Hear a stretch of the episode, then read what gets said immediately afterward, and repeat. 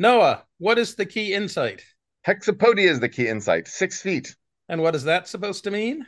That there is often some key nugget of fact that if you grok it correctly and place it in its proper context, will transform your view of the situation, allowing you to understand it entirely. And in the context of Vernor Vinge's amazing... How do you pronounce Vinge anyway? I think it's technically Vinge, but I refuse to acknowledge the correct pronunciation. Okay, it could be Ving, it could be Vinge, it could be Vinge. It's Vinge, but I think that saying Vinge is just the practice of justice for the universe. Yeah, like I remember I was 19 before I realized that hors d'oeuvre was not spelled O-R-D-E-R-V-E, and that this strange French phrase that I had no idea of what its sound was the word hors d'oeuvre. Well, yesterday I found out that when a fiancé is a woman, you're supposed to spell it with two E's. And add an E to blonde as well? Yes. Yes. I always thought that blonde without an E and with an E were interchangeable, and now I find out it's just French gendered spelling. So this is the one example of a gender and case system actually sneaking its way back into a language. Yes. That had previously been gender neutral. Amazing. I really blame the French here. We should resist this. Yes. At any event, in the context of Vernor Vinge's amazing mind-bending science fiction novel, Fire Upon the Deep, the importance of Hexapodia is that those sapient bushes riding around on six-wheeled scooters have been genetically programmed to be a fifth column of spies and agents for the great evil. Today, however, here we seek different key insights than Hexapodia. All right. Well, today... our key insights are going to be about the so-called Dark Ages.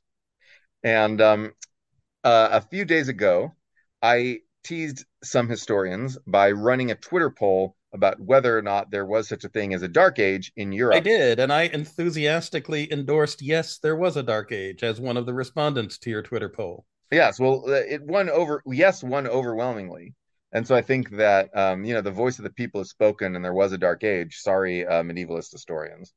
But by medievalist historians, are we going to name them in particular, or are we just going to passively, aggressively refuse to say who they are? Well, no, we'll say who they are. I mean, I know, but I only know a couple of the people who say this. There's Eleanor Janega is one of the primary exponents of the idea that there is no Dark Ages. And right. That it's just called the Dark Age because there was a lack of source material for historians. That tells you that there's a lack of source material, tells you something, right? Well, I felt that it did tell us something. Like if we don't have a lot of good source material, sources to tell us about the so-called Dark Ages, that's probably a hint that something in society is changing. So if people aren't writing them down, and if there are no big buildings for archaeologists in the 1800s, before people really knew how to do detailed archaeology with modern technology were around, no big buildings that are easy to find and no writing kind of tells you something. Right. And so that was my reasoning. And so I made a meme, the meme where the goose chases somebody. And the goose is saying, well, why didn't they write anything down? And chasing the medievalists around. And many, many people got very, very, very, very, very, very mad at this meme. Do Greece really say rar? Well, I mean, if sufficiently motivated, I assume they do. At least when my Uncle Wally was chased around a lake by a swan, he said it only said s. Well, in the context of Vernor Vinge's amazing mind-bending space opera novel, A Deepness in the Sky, we are free to anthropomorphize the animal kingdom as we see fit, because this helps interspecies understanding. Indeed we are, right? After I made this silly meme... transform an entirely alien species of spiders into something that looks a lot like Georgian England and the age of Sir Isaac Newton and the scientific revolution. Right. Well, that or the sort of mid-20th century explosion of science around, the World War II era and the early Cold War. All right.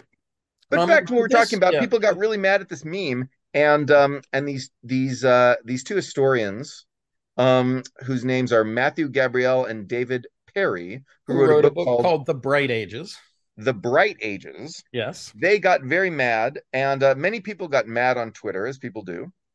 And yelled at this meme quite a lot. Okay. But not at me. They merely screenshotted it and yelled about it to each other. I didn't notice them yelling until later. In the meantime, they wrote a blog post in which they cited one of your posts, but refused to name you or link to you. Okay. Called us both Econobros. Okay. And rather than, you know, discussing in detail the idea of whether there was a Dark Age or not, which I assume they believe their book has already done, they instead simply waxed poetic about the faults of Econobros as they see them. So this we have been called Econobros. This may be the first time I have been called an Econobro. The first time. It may be the first time I've been called an Econobro. Welcome, bro, to the Econofrat. Thank you. I suppose we should have some sort of celebration. I will say that you have put your finger on, identified, fallen into the swampy morass of what is a real social fact, right? That is, when I teach the period 150 to 800 in my economic history courses, you know, I now call it not the Dark Ages, but rather the Late-Antiquity Pause. You know, I see. That is, I say there's a decline that starts sometime between 165 and 180 all across Eurasia, a decline in the amount of high culture and organization found in the high empires, you know, all the way from Gibraltar to kind of the Sea of Japan, you know, across the Roman Empire, the Persian Empire, the Han Empire, to some degree, the Indian kind of kingdoms. And that the period 150 to 800 appears to be uniquely poor among periods after minus 3000 in terms of the rate at which humanity is discovering new and better ways to organize itself and manipulate nature. Now, wait a second. Yeah. I would like to point out a big difference in what you just said and my classical notion of what the Dark Ages were. Right. So my classical notion of the Dark Ages was that this was a phenomenon specific to Europe or even specific to Western Europe. Specific to Western Europe. This is Italy. And this is Italy to the west. These are the provinces of Dalmatia, Pannonia Inferior and Superior, the province of Italia, Noricum, Raetia, Germania Superior, Germania Inferior, Belgica, Lugdunensis, Aquitania. No one knows where these peoples are. Where Alpine provinces, Africa, Numidia, Mauritania, Tarraconensis, and Britannia are the ones that see a real Dark Age. Others see some depopulation and considerable stresses on the ability of high empires to maintain themselves, but there is no collapse of literate culture. But none of the literate culture none of the source material that survives is written in Latin, hence the European historians of the 1800s and of the Renaissance before who talked about a Dark Age couldn't read it. And that's the reduction in source material that Janega likes to talk about. Yes. But the reduction in source material is, you know, Western Europe, not elsewhere. Elsewhere, we have a huge Greek literature. We have a flourishing Persian literature. We have an Arabic literature, starting with the Quran, that grows to be truly to mighty proportions during the various... Well, wasn't the Quran wasn't that in like the late 600s, 700s? I mean, that's... 600. I see. The Dark Ages, so that was typically, don't they think the Dark Ages ended in the late first millennium, maybe like around 800 or 900? Yeah, when the Middle Ages... The conventional thing is that the conventional Western European periodization is the rise of the Frankish Empire, and Charlemagne in 800 brings an end to the Dark Ages, although it briefly returns to some degree with the Viking invasions. I see. People have a hard time fighting off the Viking invasions, but it's certainly gone by 1,000. I see. And Europe's population sort of recovers, its economy sort of recovers, not to the degree of the Roman Empire, but to some degree. To some considerable degree, yes. Okay, so what?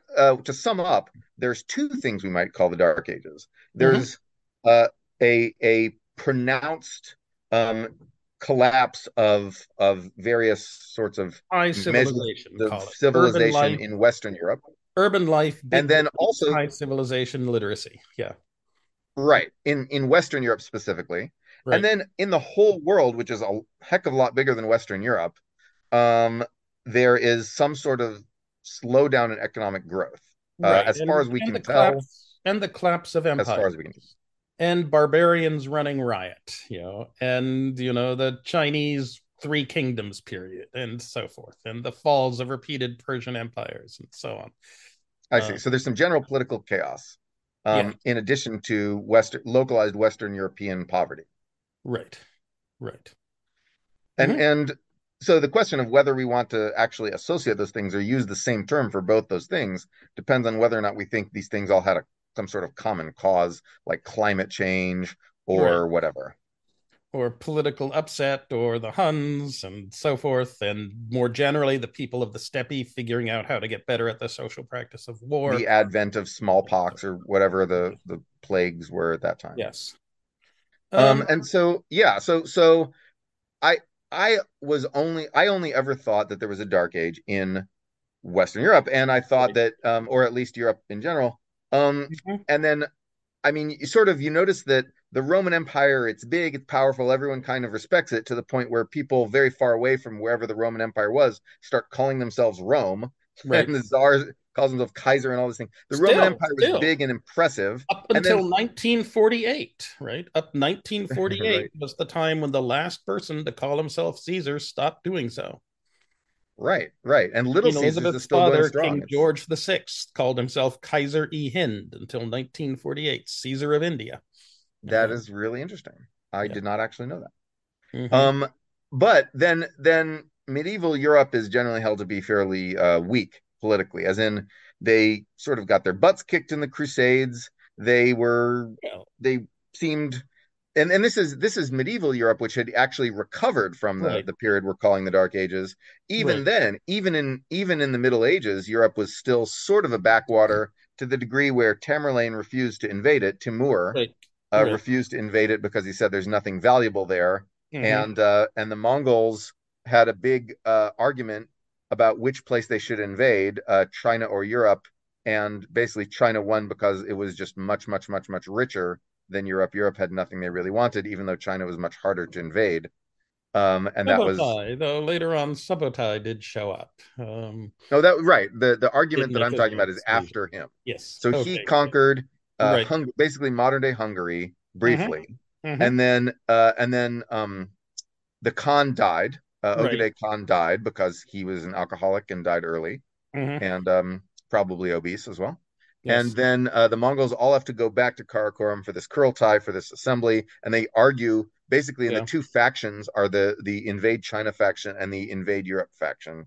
And it's the Möngke and then later the Kublai Khan faction that says let's get southern China. It's closer, right? And Möngke wins that argument. Yeah.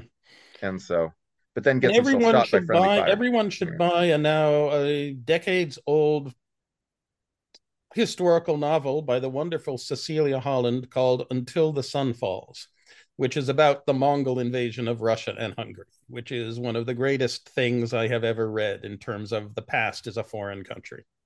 And especially the world of Sin Khan, the kind of commander for reconnaissance for Subutai, the fictional commander for reconnaissance of Subutai during the invasion of Europe. I think one of the great characters. Back to the evidence. But evidence. Let's talk about the data. Like, what do we know about living standards in Europe during the period that most people call the Dark Ages? And I sent you lots of slides, all of which come from papers by Willem Jongman and others, most of which are the slides I use to teach this stuff. And I'll put them up on the kind of show notes. And I guess the first and most impressive one is the shipwrecks.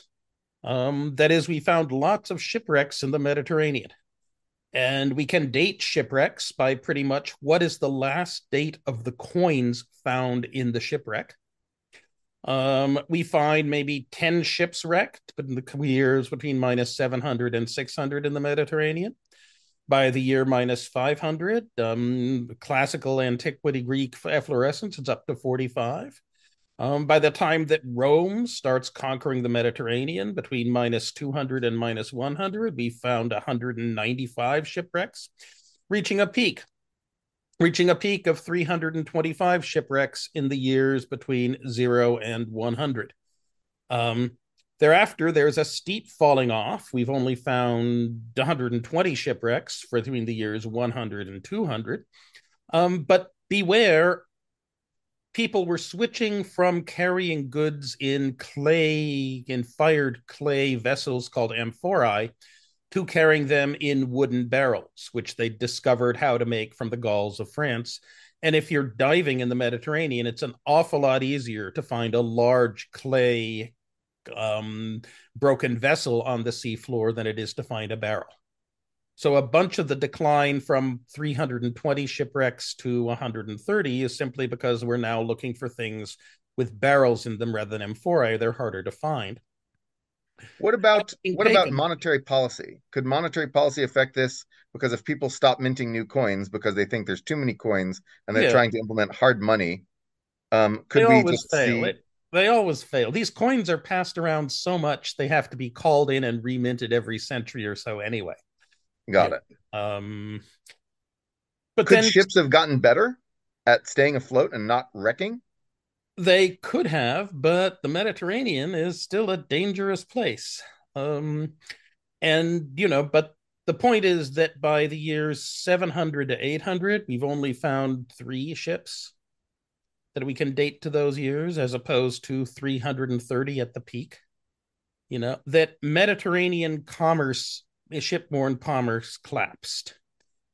The populations we have for relatively stable settled communities that we see in the Roman Empire around the Mediterranean, also appear to collapse. Cities that were 30,000 souls in the year 100 or so are down to less than 500 by 600.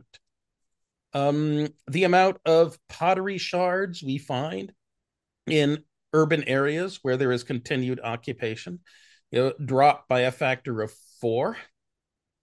The amount of wood harvested for construction in Western Germany. Now, there's not a lot of wood finds in Germany before the year minus 100.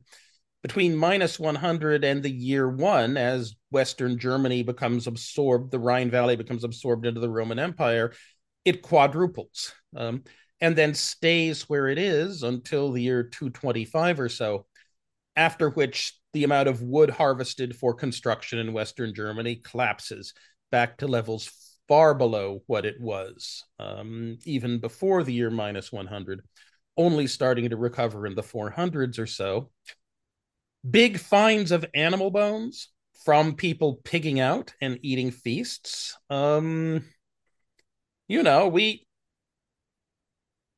don't find that many in the provinces after the 400s. In Italy, we find large assemblies of animal bones for feasts a couple centuries later, right, into the 500s, into the 600s. But in the provinces, we haven't found any. And all of this makes us strongly think that, plus the fact that the populations of Rome and other cities appear to have collapsed, that cities that were substantial things that had good places in the economy, for example, the city of Aphrodisias in what is now Turkey, which was the place where you would go if you were in a city around the Mediterranean and wanted someone to make a marble sculpture of your mayor, so you could reward him when he retired. That city simply vanishes. The market for what it's producing disappears and everyone leaves.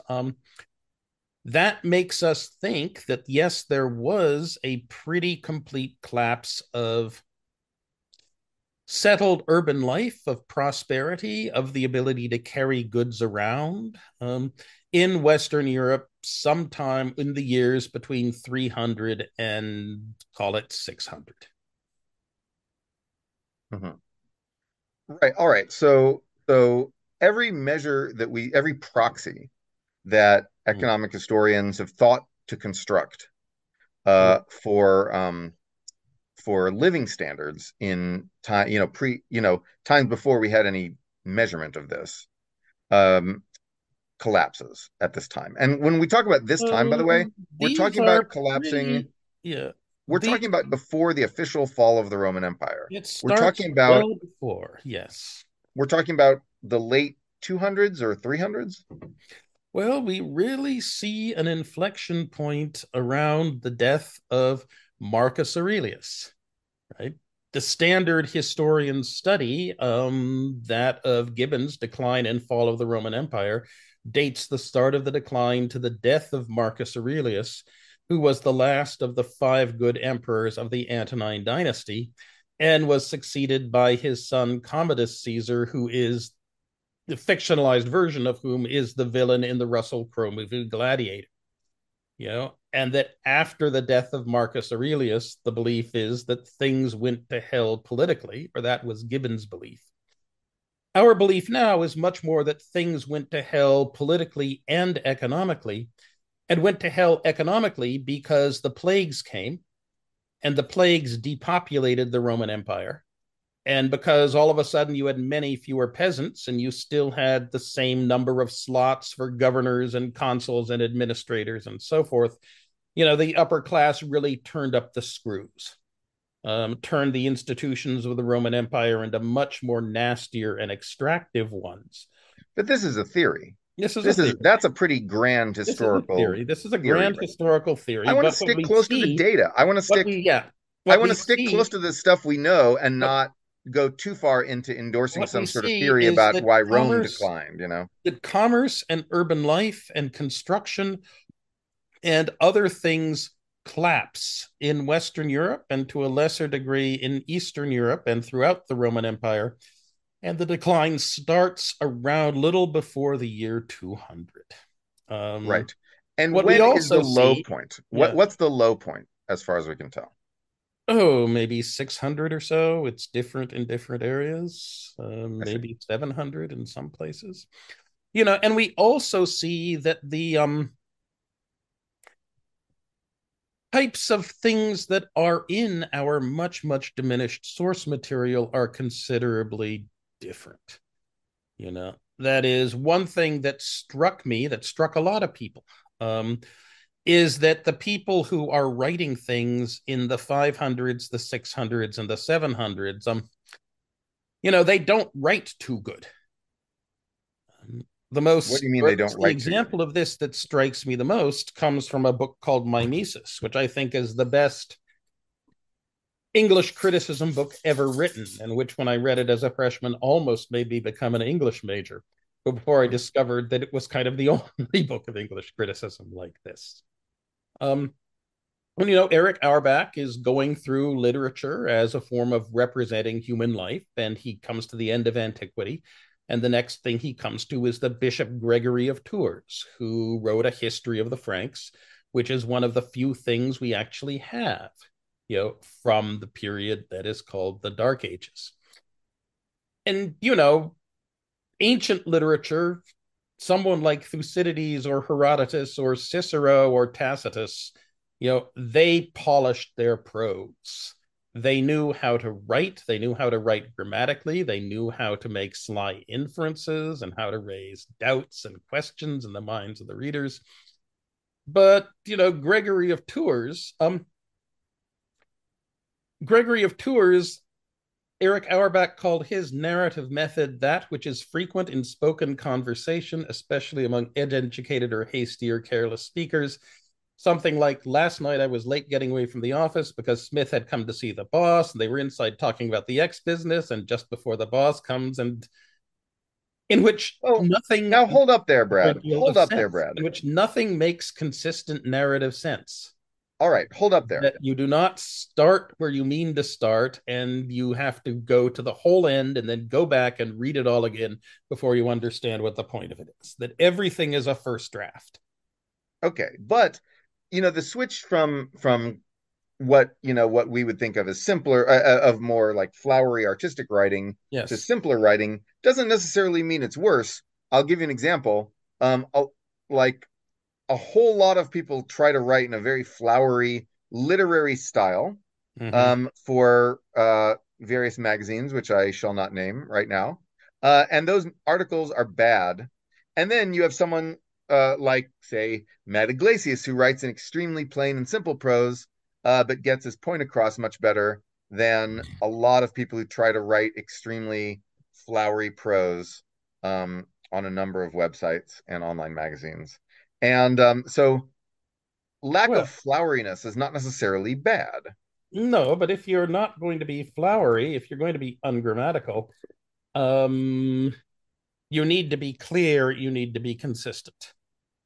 You know. I see. So really, no one can even tell what these writers are saying. It's very hard to tell what these writers are saying. It's as if all a first draft, you know, that, for example, consider my great-great-uncle Ernest, right? My great-great-uncle Ernest, I think one of his best sentences is, "After a while, I went out and left the hospital and walked back to the hotel in the rain." You know, less than 20 words. Only two of them of more than one syllable. You know, the simplest possible prose. You know, and yet this is the most powerful, right? One of the most powerful literary acts in the entire corpus of English language. Well, okay, let's not. It is the end of A Farewell to Arms, which is one of the greatest novels in the world, which everyone should read. You know, Lieutenant Frederick Henry kind of reacting to, you know, the death of Catherine in childbed, right? That's Gregory of Tours cannot do that, could not do that. You know, he simply wrote down his first draft of what was going on. Okay, this is a bit subjective.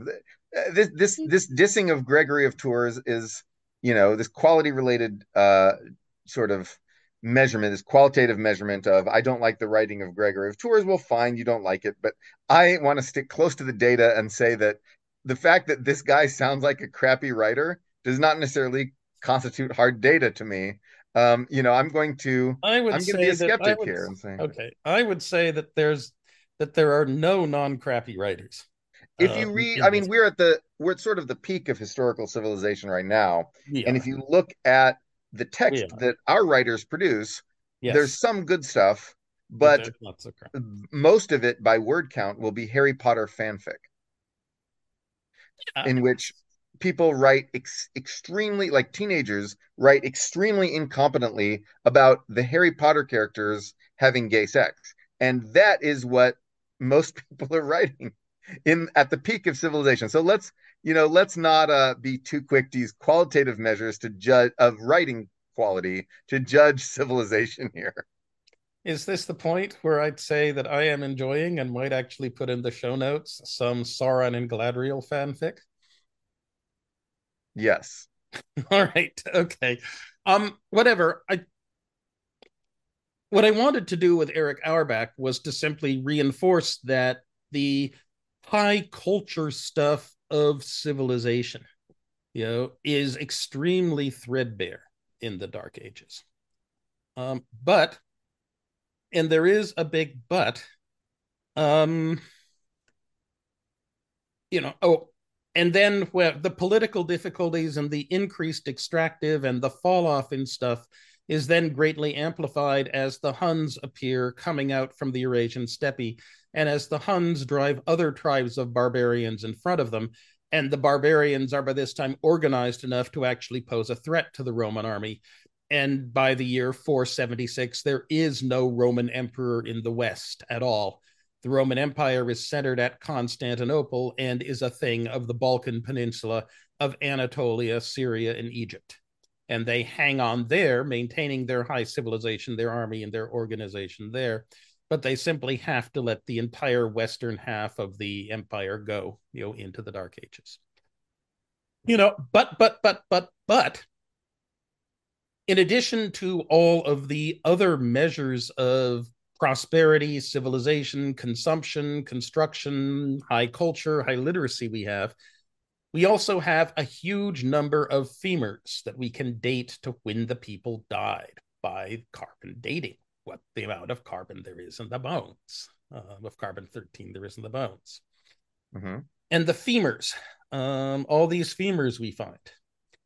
Well, you know, in the Eastern Roman Empire, the femurs we find in 700 or 600 or 500, they're kind of a little bit shorter than the femurs we found in 400, 300, 200, 100, and so on and so forth. In the southeastern Europe, you know, the femurs are significantly larger after the year 350 than they were before. You know, then in the Western Mediterranean in general, that is not Southeastern Europe, but much more North Africa, Spain. Yeah, the femurs are somewhat bigger. And in the Northwestern provinces, right, in Gaul, Germania, and Britain, the femurs that we find after 300 are bigger, and the femurs we find after 500 are much, much bigger than the— All right, so just to pause a second so that people listening to this will know what's going on. Femurs, a leg bone. Thigh bone, the big thigh bone. The big thigh bone. It is your mighty thews. Yes. Right, of Conan. Yeah. And so, yeah. But the thing is that... normally, if we saw people's bodies getting bigger and more robust, we would say, oh, they're getting more calories, they must be richer. And they're getting better calories when they're young, and they're having better diets. Right. And they are more biomedically fit, and they are healthier. Right. So this, you know, it sounds like we're making an argument that Europe, Western Europe, got richer because their bones got bigger and they became bigger people. Or at least became less unequal. Right, that there is an interpretation of the Dark Ages as that for ordinary people, life got better because you overthrew the decadent, oppressive Roman slave-holding aristocracy, you know, cue Ben-Hur, and it was replaced by Germanic kings who were closer to the people, and people ate more meat because you no longer had these huge slave plantations. And, you know, life was better, and you didn't have the same kind of effete literary intellectuals, but you know, life went on. And that, I think, is very much the Bright Ages interpretation, that people shifted what they did, and there was a significant reduction in, you know, exploitative high cultural stuff and the oppressive and nastier parts of civilization. But life went on in different forms, and people didn't live more than 500,000 in Rome anymore, but they lived as good lives as they had after the plague as they had before. Right. But if we see femurs getting larger at the same time that population completely crashes, yeah, that suggests that perhaps we're looking at a composition effect where a whole lot of people die, and the weak people die, and only the big Conan types survive. Only the people who have naturally big femurs. The things keep on coming. Right. That if all of a sudden life becomes much more hazardous, say the Huns or the Goths or the Burgundians or the Vikings or the Saxons or the Angles or the Jutes are coming in. And if you're bigger and stronger, you have a better chance of at least being able to run away. You know, suggests that that life might have become much more harmful and much more stressful as a result of the fact that there were repeated barbarian incursions. Life might also have become more boring. That is, people might have been shorter before 350 because since there was a higher population and much more commerce, there were much more diseases. And a lot of people's energy as children had to go to fighting off the diseases rather than to growing the long bones. You know, it's possible to say that average standards of living were certainly higher after 350 in Western Europe than they were before, or typical standards of living were higher in a biomedical sense. But you lose all of the comforts and appurtenances of civilization. Like cups, utensils, a house that actually has a tile roof. You lose all those appurtenances. And the question is, why does the population stay low? You know, to the extent that it is a farm size is big, so you get lots to eat. Why does the population then stay low, given that 1/3 of couples do not have surviving sons, and yet everyone wants to have one?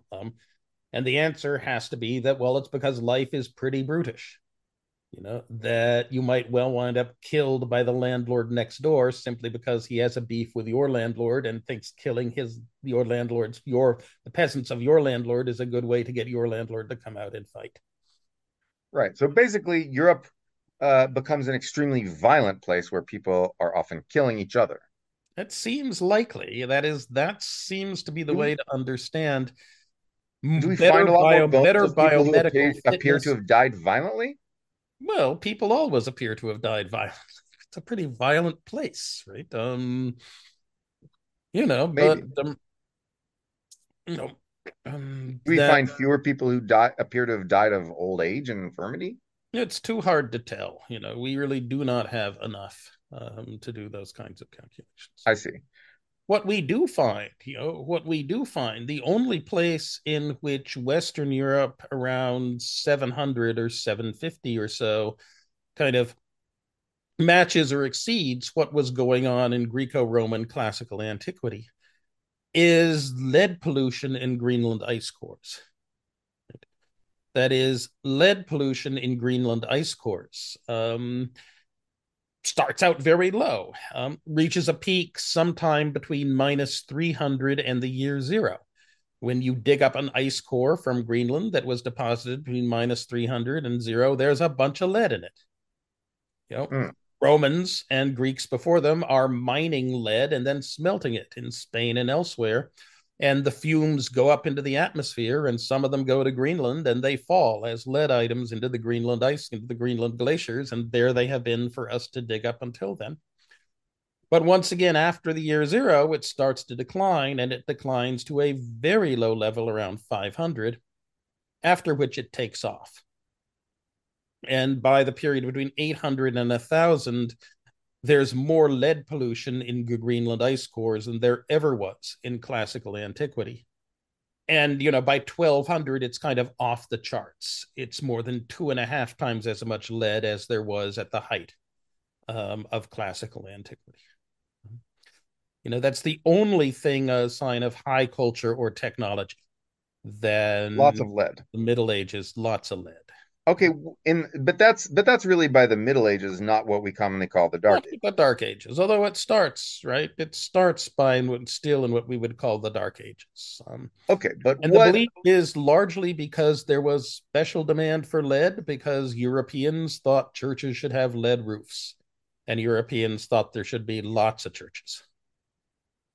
Because the lead is used in stained glass windows? And in church roofs, but mostly in roofs. Why do they use lead in church roofs? Why would you put lead in a roof? It was simply a common architectural decision, right? I think in large part it was because they didn't know how to make tiles at sufficient scale at sufficient cheapness anymore, right? I see. You know, and they didn't have the capacity to produce other metals. Tiles had been the thing a civilization spreading from the Mediterranean naturally does. And if you've lost that civilizational heritage completely and you want something to keep the rain out of your big building, this is the only big building you're constructing, right? I mean, remember that Charlemagne could not stay in his palace in the year 800 all year round, because it was not possible to bring enough food for his court and his bodyguard to Aix-la-Chapelle all year round. So he had to ride around the empire to eat food in different places, simply because the transportation network was so shot. That's pretty crappy, but okay, so yes. So people put lead in the church roofs, and they got a bunch of lead poisoning. And now we know, of course, that lead poisoning will make people more violent and crazy. And dumb also. And although it's still very, very far from the levels that we have seen in our past century. They didn't. Okay, so we're not looking at sort of a lead poisoning Middle Ages sort of phenomenon where people beat each other up because they've been lead poisoned. That was more Gen X and the boomers. Right, yes. I see. The boomers. But okay, back to the main idea. All right, so in Europe, at least, we see a dramatic decline of living standards. Now, well, the dramatic decline of comfortable standards for things that someone in the middle class and the upper class, the upper levels of the working class would consume. Right. And also fewer people. We see changing from the transformation from being a plantation slave who has to sleep in an underground barracks, an ergastulum, to being a simple serf who's actually allowed to have your own hut above ground, and who isn't being whipped by an overseer all time. The fall of the export of the commodity-producing oriented plantation was almost surely a good thing for people who would otherwise have been slaves. Right. So obviously things didn't get worse for everybody, but they got worse for people on average, and there were a lot fewer people, period. There's this idea, which you advance in your book, which is basically that we were a Malthusian society up until relatively recently, and that if society became more complex and technologically advanced and powerful and organized, it would lead to the production of more humans more than it would lead to a gain in the richness of any of the average human. We just make more people. And so during the Roman Empire and later during the Middle Ages, Europe managed to make quite a lot of people, and during what we call the Dark Ages, they didn't manage to make as many people, and so that's a sign that there was a lot less economic activity going on. Mm-hmm. Or so that productivity per unit of land was much lower than it had been, because the place had been depopulated, and yet it wasn't rich enough and organized enough for the population to recover. That's interesting. What do we have any idea of what drove agricultural productivity in those days? There is climate. There is a belief that there was a kind of classical optimum for climate, after which the rains become less secure or less certain, and the temperature becomes a little bit colder. There are even people who talk about a little ice age, although it is by far too little to even be called a little ice age. As we say, it's hard to tell. And it's more that when the climate shifts, it's disruptive because the things you got used to do during the previous climate segment are no longer the right things to do, and it takes a while, centuries for you to figure out what the right thing to do actually is. We don't have that much data. Right? Pretty much all we have is the Emperor Diocletian's price list. That is, he set down a list of prices in an edict of his in year 301, and people still argue over whether this edict was supposed to be what everyone charged for everything or the most the army would pay, for anything. A price cap or a price control. Yeah, how much... is it just something that the government decrees, we're just going to do this for the army, this is what the army is going to pay? Or was it supposed to have wider application? That everyone's supposed to transact. Law of one price, it's probably ballpark. Well, no, the Roman army is big, but the Roman army is also the kind of thing that has the spears. And if you don't sell to the Roman army at the price it asks, bad things can happen to you in the year 301. What it tells us is that given wages and given the simple cost of buying 2,000 calories worth of grain, that the Roman Empire around 301 looks to be as poor as the poorest of world cities, during the early modern era. That kind of the Roman Empire looks to be only about a quarter as rich, as, say, Amsterdam in 1600. And the Roman Empire in 301. Yeah, and only a third as rich. A quarter as rich as Amsterdam in 1600. Yep. I see. There's quite a bit of time difference between those. There's quite a bit of time difference. And there are worries. Where was richer than Rome in 301? Mm-hmm. Yes. China, basically, or Indian cities? Probably not very many places. Constantinople. That it's pretty Malthusian, all the way across Eurasia, at least. And to the extent that you are richer, it's because you live in a high disease area, a truly high disease area. And you really need the extra calories, putting the population down and getting you extra calories to fight off the disease. Cities at that time did not naturally grow population-wise. They died of disease. They are definitely places where your babies are going to die at a significantly higher rate, kind of 70% of them rather than 40% of them before the age of 5. And so cities are places where you have to bring people in. But what people did do during the Dark Ages was they did do mosaics and build churches and think about God in extremely interesting ways and fight and argue with each other about God in ways that always strike me as really weird, on the grounds of what's a little monkey doing thinking it has any idea about the nature of God. Yet they really thought they did. Yeah. So much that,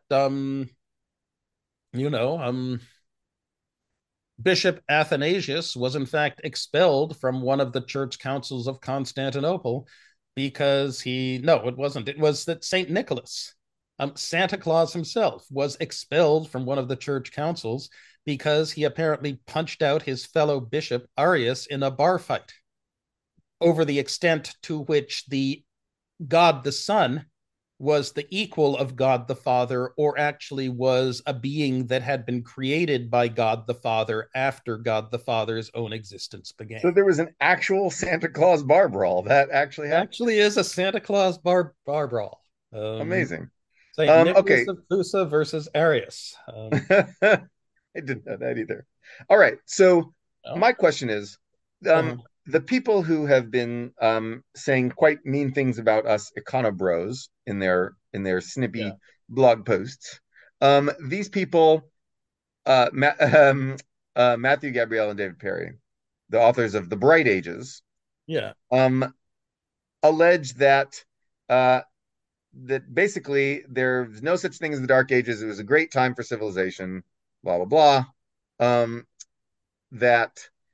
To the extent that there are fewer sources from that time, it's because they got burned down in World War II or in other fires. Really? Library fires. Yes, they say there are quite literally hundreds of archives across Europe containing thousands of manuscripts that were created during the European Middle Ages. They say the Middle Ages, not the Dark Ages. Yes. And these numbers don't even account the massive archival loss that happened during World War II or the various library fires that dot modern history. So it appears that they've taken the Dark Ages and sort of conflated it with a later Middle Age period in which there were more texts being produced. There's a little rhetorical sleight of hand on their part, but still they're sort of... Well, there is a certain Mott and Bailey-esque thing going on here, right? That is, there is the view that it was the Dark Ages until the Renaissance, right? That it is the 1400s and the growth of Italian urban culture and the arrival of Greek manuscripts in the flight from Constantinople after 1453. That before the Renaissance, all was dark. And... then that's certainly wrong.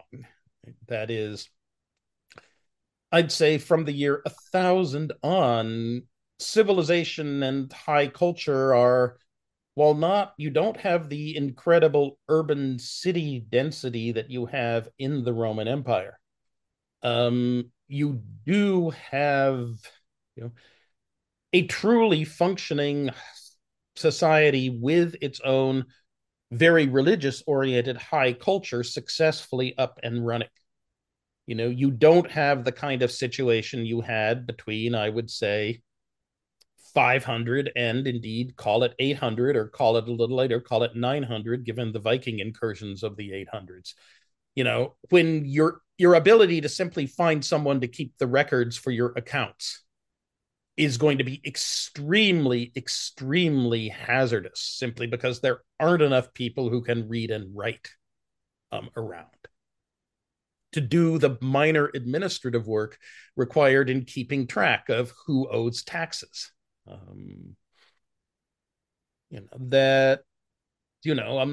William the Conqueror, after he conquers England, does manage to find people to ride around England and write down what all the property is and who has what rights over it in his so-called Domesday Book. But this is an extremely heavy lift for English society in the late 1000s. And yet the Roman Empire was conducting provincial censuses whenever it took over a province and periodically afterwards, as witness the minor Jewish revolt against the census of the year 6. Right. So how can we summarize the argument of Gabrielle and Perry? Like, what are they arguing, and why do they just sort of ignore all the economic, evidence of a great impoverishment for at least 300 years in the early first millennium AD? Well, there's the argument that you lose parasitic cities which are run by extraordinarily vicious, exploitative landlords who keeps lots of slaves on plantations. And that, yes, there's a population decline, but the big decline is in the amount of surplus extracted by the rapacious upper class as you replace Romans by Germans as your rulers. And the Germans, right, the tribals, the successive tribes are kind of nicer people than, and here we again we into the Roman Empire of the movie Ben-Hur. And it's decline in exploitation rather than decline in civilization. And, there is kind of a point to that. But only decline in inequality, if we were to measure, it's sort of like the GDP versus inequality debate. Yeah. It's the idea if GDP goes up, but inequality goes up, then it's bad. And if GDP goes down, it's fine as long as inequality goes down. Yeah. And the people at the bottom are doing a little bit better. It's sort of a Rawlsian value function, as we would call it in economics. And I would say that's a third of a point. And there's another third of a point, which is that, intellectual life, call it before 350 or so, was, overwhelmingly concerned with things of this world. That is, you have people writing literature, people doing science or trying to do science, people generally writing about political things and so on and so forth. And a lot of people putting on plays. You have a lot of stuff going on, but it's mostly focused on, this world, with the gods appearing only at the end of the play in order to ensure a happy ending. Or with someone like Marcus Aurelius writing, that basically we're just jumped up monkeys. We really don't understand. But either everything is predetermined, in which case you shouldn't complain about it, but should accept it and realize it.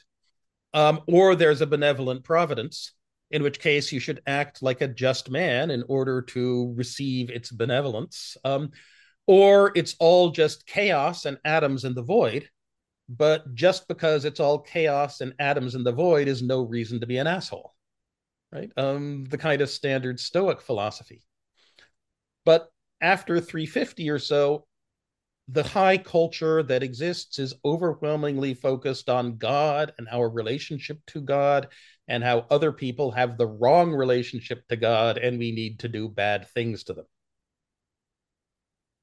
And how they're going to be, at the end of time, devoured by enormous locusts with the faces and breasts of women and the teeth of lions, as it says in the book of Revelation. And that this itself is kind of as valid and as interesting and as noble a high culture as any of the other high cultures we have.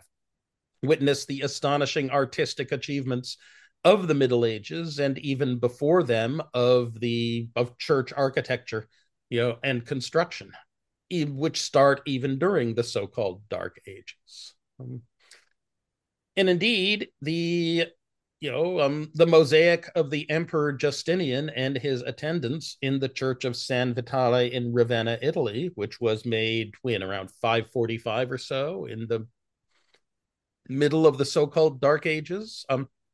Admittedly, it was made by Eastern Roman Byzantine artisans from Constantinople who had been imported, by the general Belisarius attempting to reconquer Italy for the Roman Empire. That's one of the most beautiful things in the world, and I greatly envy my sister who has seen it in person while I have not. So, and, you know, the counter to that is that, well, you know, the theological disputes of the early Middle Ages are kind of horrifying in terms of how mean people were to each other and how seriously they took them. And that, how are they horrifying? I mean, I think it's sort of horrifying when people would kill each other over religion at all. But that's sort of, until extremely recently, people would kill each other over religion, and people still kill each other, but now over things that we decided to stop. Yeah, but in the Roman Empire and in the Greek, people did not kill each other over religion. You know, didn't the Roman Empire kill a bunch of Christians? You call your head god Zeus Pater, we call our head god Jupiter. You know, it's a minor difference in translation and accent. You know, we worship Yahweh, you worship Shamash, right? Okay, we understand. Weren't the religious wars between the Byzantine Empire and the Persian Sassanid Empire pretty fierce? Well, they're not terribly, they don't become terribly religious. They were extinguishing the eternal flame and stealing pieces of the true cross and all this stuff. Oh. It gets more religious over time, agreed.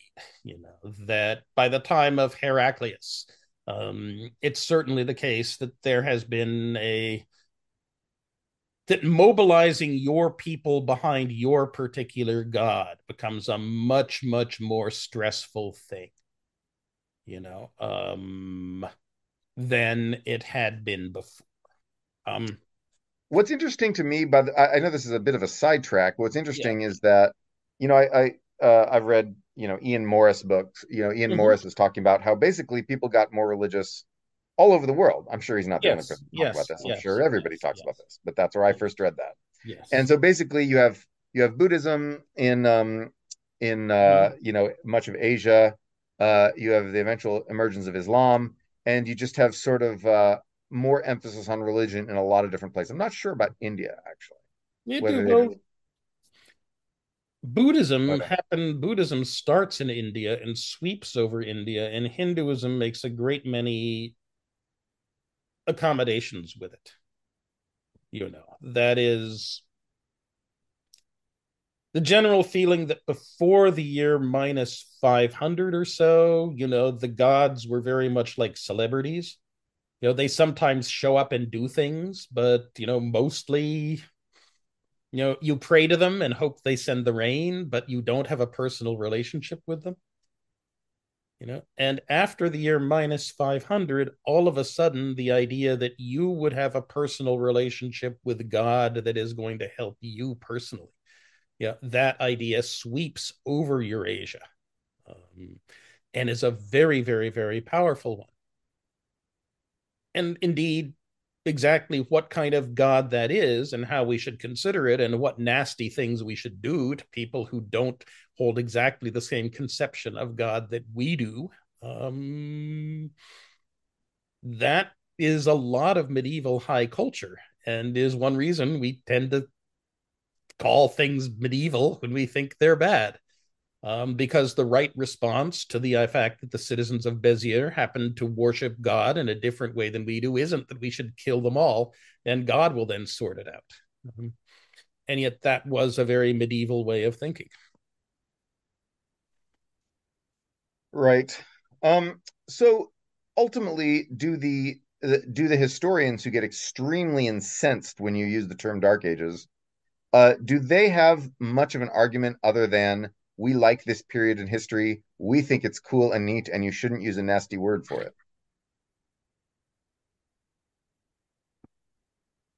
I think so, right? I think that you can say that in the Western Roman Empire, from the year 400 until the year 800, you can only talk about that part of late antique civilization as not being a dark age. if you're willing to close your eyes to a huge amount of evidence, and then also pretend that things that actually happened, did not. It's not merely, a change in the mode of elite social organization that becomes less parasitic and less exploitative, right?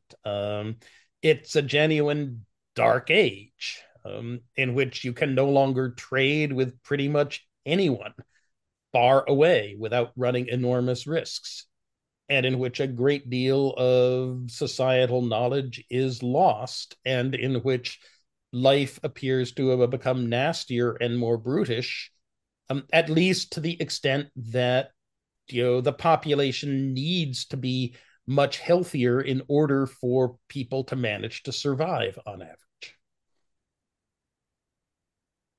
Right. So the pushback from these couple of historians against the idea that you can measure human progress quantitatively.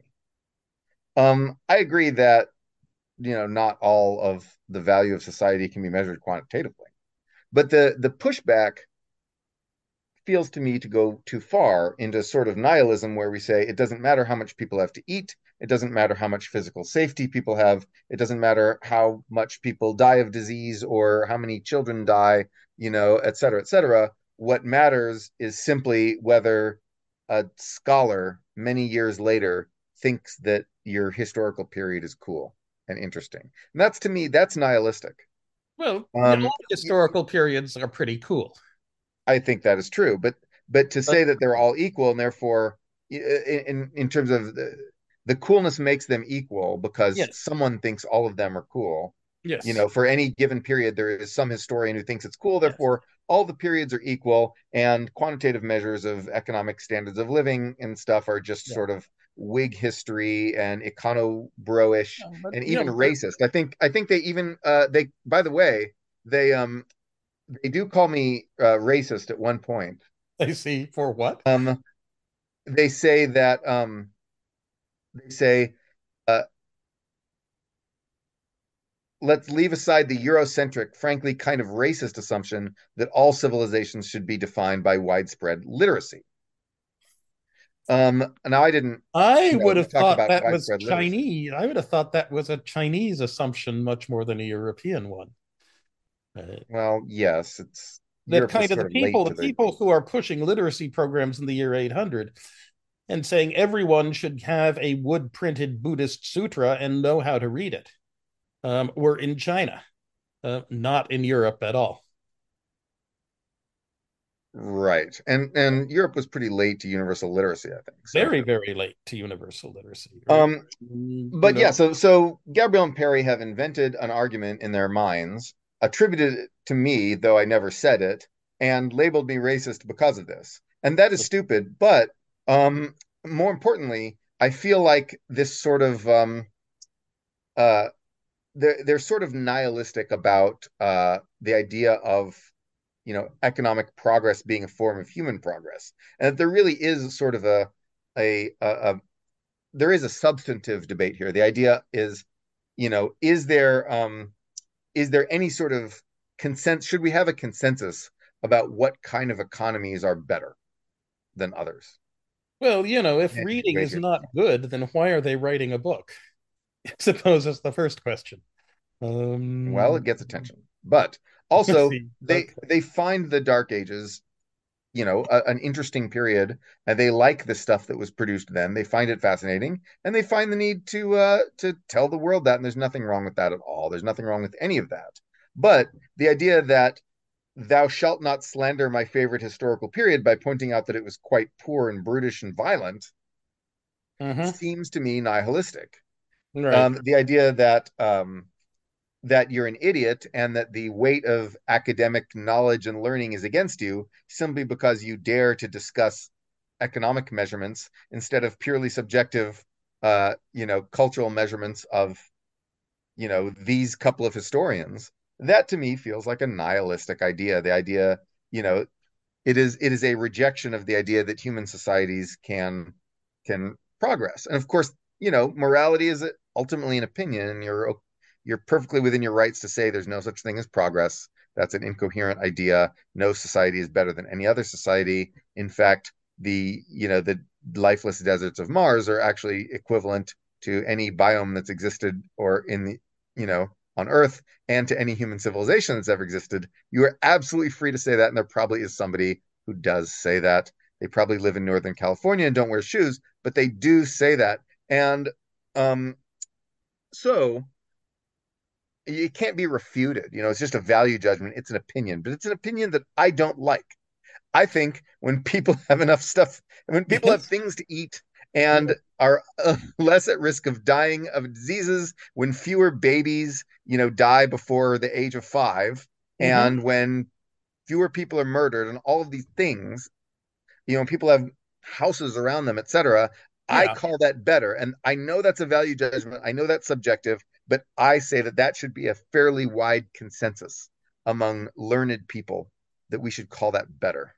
And that if you think that most societies before 1870 were Malthusian, in the sense that people were barely holding it together, in the sense that their biomedical health was sufficiently poor, that the population could barely do anything more than reproduce itself, even with women having an average of 8 pregnancies and 1 woman in 7 dying in childbed.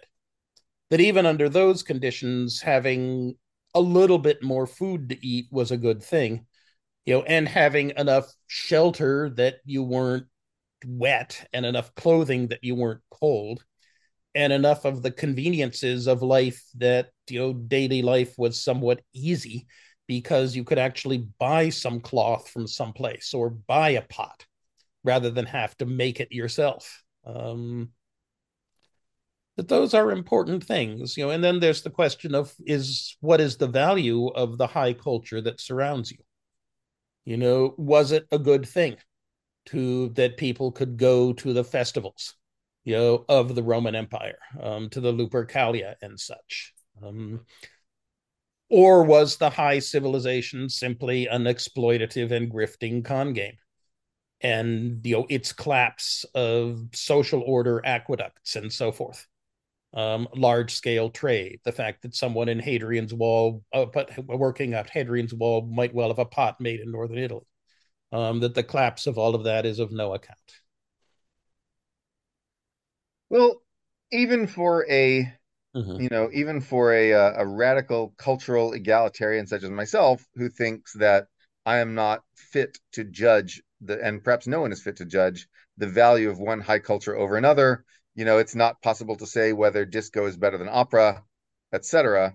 Even from that point of view, I think that I would say that people getting enough to eat and not dying of disease and having walls around them is good. In which case, if you want to defend the Dark Ages, you pretty much have to adopt the Scottish critique of London and say, yes, we don't have high culture, but we treat each other fairer. Right. If the Dark Ages were in fact more egalitarian, which I think is not necessarily clear. Like, you can have more economic equality because the rich people all get clobbered and everybody's equally poor, but that doesn't mean you necessarily have social egalitarianism, because you still may have strong people just raping weak people all the time or just beating them to death as they see fit. You can have a lot of inequality of violence, you know, and social status without inequality of money. So that basically Marcus Tullius Cicero in classical Rome has much more than enough to eat, and wealth in terms of huge numbers of slaves to deploy immense amounts of social power, which he uses in writing books, in reading things, and having interesting experiences, in talking with his friends, and in trying to keep Mark Antony and Octavian from becoming rulers of the Roman Empire, for which he gets his head cut off. You know, while 7 centuries later, right, Roger of the Geats, a king in Denmark, has nothing but a big hall in which he can assemble and feed 100 warriors a day. And he has his wealth, he has his thralls and his serfs, and he uses them to raise huge amounts of cows so that he can feed his warriors meat, so that his warriors will protect him against the neighboring king, or against the monster Grendel, when the neighboring king or when the monster Grendel comes for him. And that these are the collapse of the first high culture into the second is somewhat of a loss because, you know, Roger is pretty bored. That is, he has nothing to do but roam around looking at his cows during the day, fight wars, and sit in his hall at night, drink beer, drink mead, eat meat, and watch his warriors eat meat. And for him, the very fact that there would be someone who comes along once a month who can actually tell a story to the accompaniment of a musical instrument, who can tell the story of Siegfried, Fafnir's bane, and how he was tricked into marrying the wrong woman by the Burgundians. That's a major high for Roger in his castle or in his hall on the shores of Denmark. While Cicero would have said, what? You only get to hear a story like this once a month? Your life is really impoverished. That's really weird. Cicero is here wondering why bards are actually a class in Dungeons and Dragons. He's saying, that's not important enough. I see. Bard? Yes. What are you going to do? Hit him with your lute? Yes. Touche. Anyway. Right. So I think we should wind this up. And let me wind this up by saying that I have noticed this strand. And I would say that calling it Dark Ages, that saying there was the Dark Ages and then there was the Renaissance, is definitely much too far. But saying that in Western Europe, late antiquity turned into a dark age from which, you know, France, Germania, and Britain did not begin to emerge until 800 or so, and that there was a substantial reduction in the intensity and expertise of high culture in a much wider area, and a general slowdown in what we think of as technological progress Eurasia-wide. That's a hill that I'm going to be willing to die on. All right. So before we leave, a quick housekeeping note. We have taken a long hiatus from Hexapodia.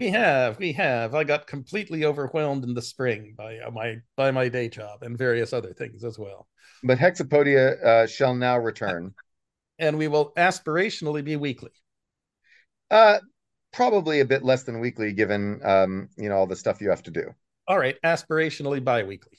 Aspirationally bi-weekly, which in this case means once every 2 weeks, not twice a week. All right.